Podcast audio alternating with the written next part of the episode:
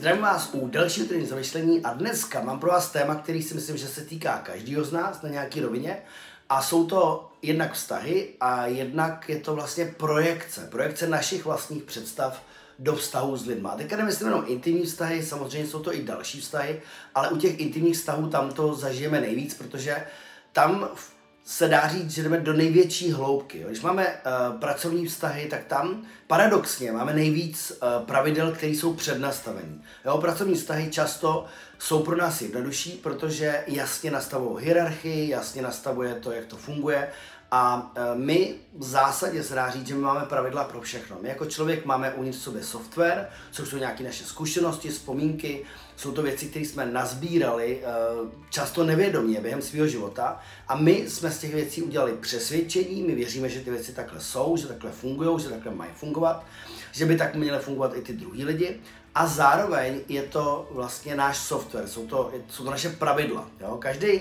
máme pravidla pro to, jak zažíváme lásku, jak by měla fungovat komunikace, jak by měla vypadat domácnost, jak bychom se měli starat o děti, jo? a tak dále, tak dále. A v té pracovní komunikaci nebo v těch pracovních vztazích tam jsou ty pravidla trošičku víc daný, protože tam uh, se zabýváme pravidlama. Tam se snažíme nastavit tu firmu jako celek, podnikání jako celek, jako systém a čím jsou ty hierarchie jako vyšší, čím ta firma je vyspělejší, tím samozřejmě i ty vztahy jsou mm, líp nebo důsledněji nastavený, se dá říct. Jo? Každý ví, e, co si může dovolit, kde jsou jeho mantinely, kde jsou jeho hranice a tak dále. Paradoxně vlastně, když máte jako menší společnosti nebo takový jako podnikání třeba na úrovni jako pár lidí, tak velmi často tam dochází někdy jako takovým přestřelkám, hádkám, diskuzím, který ty lidi nečekají, protože tam ty pravidla nejsou tak nastavený, myslí si lidi, že to bude kamarádství, že to bude fungovat na tom kamarádství pořád.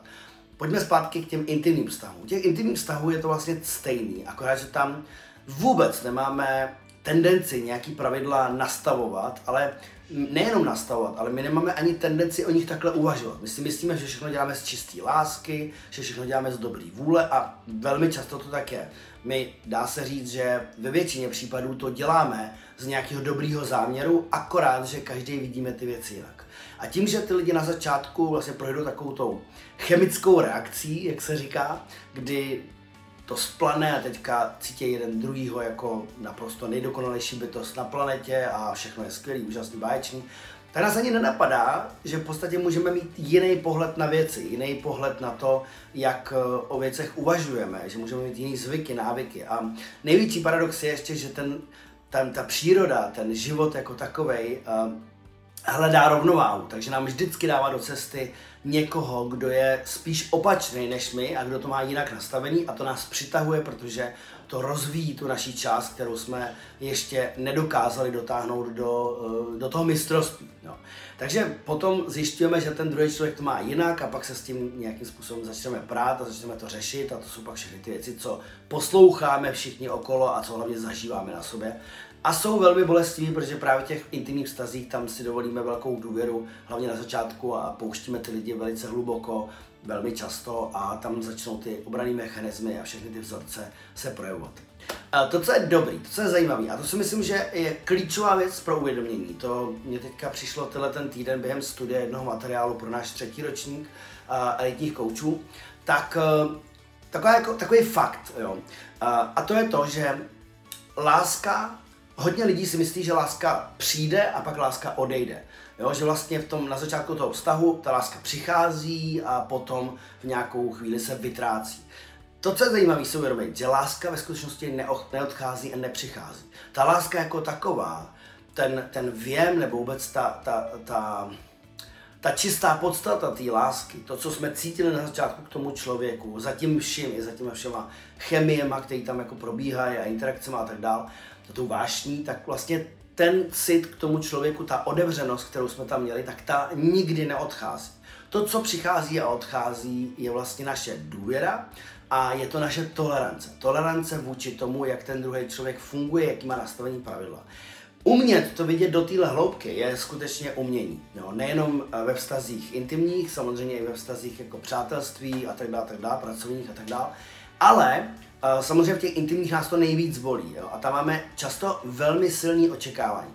To, co se stává na začátku vztahu, je, že my vidíme uh, nějakého člověka, my víme, jaký je, my vidíme v něm nějaký potenciál, který vidíme my, ten člověk ho často třeba ani nemusí vidět, a my si říkáme, že ho někde doformujeme že se to někam do, dostane potom častěji. Jo. Já jsem viděl takový zajímavý rozhovor s jednou paní, která se rozešla se svým přítelem a mluvila právě o tom, že ho milovala, ale že teďka už jako si není úplně jistá, jestli ho miluje, ale přesto mu píše zprávy, přesto se s ním jako ještě viděla minulý týden, takže v podstatě to tam pořád je a ty, a ty lidi se to vracejí pořád znova a znova.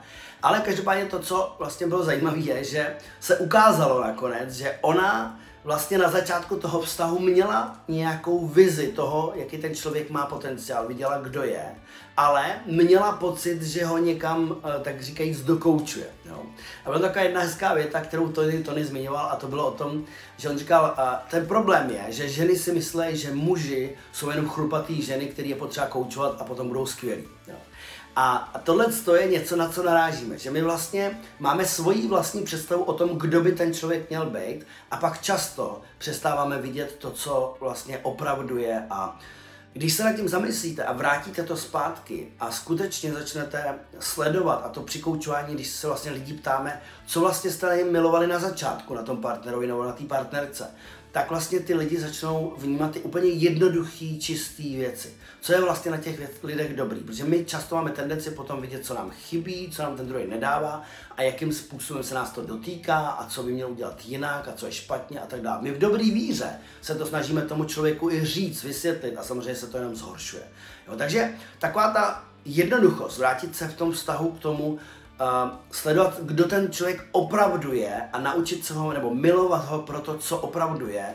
A tohle ostatní vidět jenom jako software, jako nějaký nastavení, který když máme dostatek toho propojení s tím druhým člověkem a schopnost to komunikovat, tak vlastně nebojíme se těch rozdílů ještě navíc, tak potom uh, dokážeme vlastně se bavit ne o tom, kdo ten člověk ve skutečnosti je, protože to tam zůstává a tomu necháváme to právo, ale my se bavíme o softwaru, který mezi náma funguje. Pravidlama, který prostě my jsme prošli spoustou let pravidel a používání nějakých pravidel, které jsme si přinesli úplně z dětství třeba i často, nevědomě.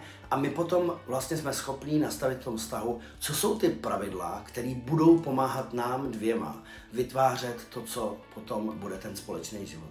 A tohle to je prostě to umění, který si myslím, že jde ještě dál za to počáteční pobláznění a za ty smyslné dohady, hádky a tak dále.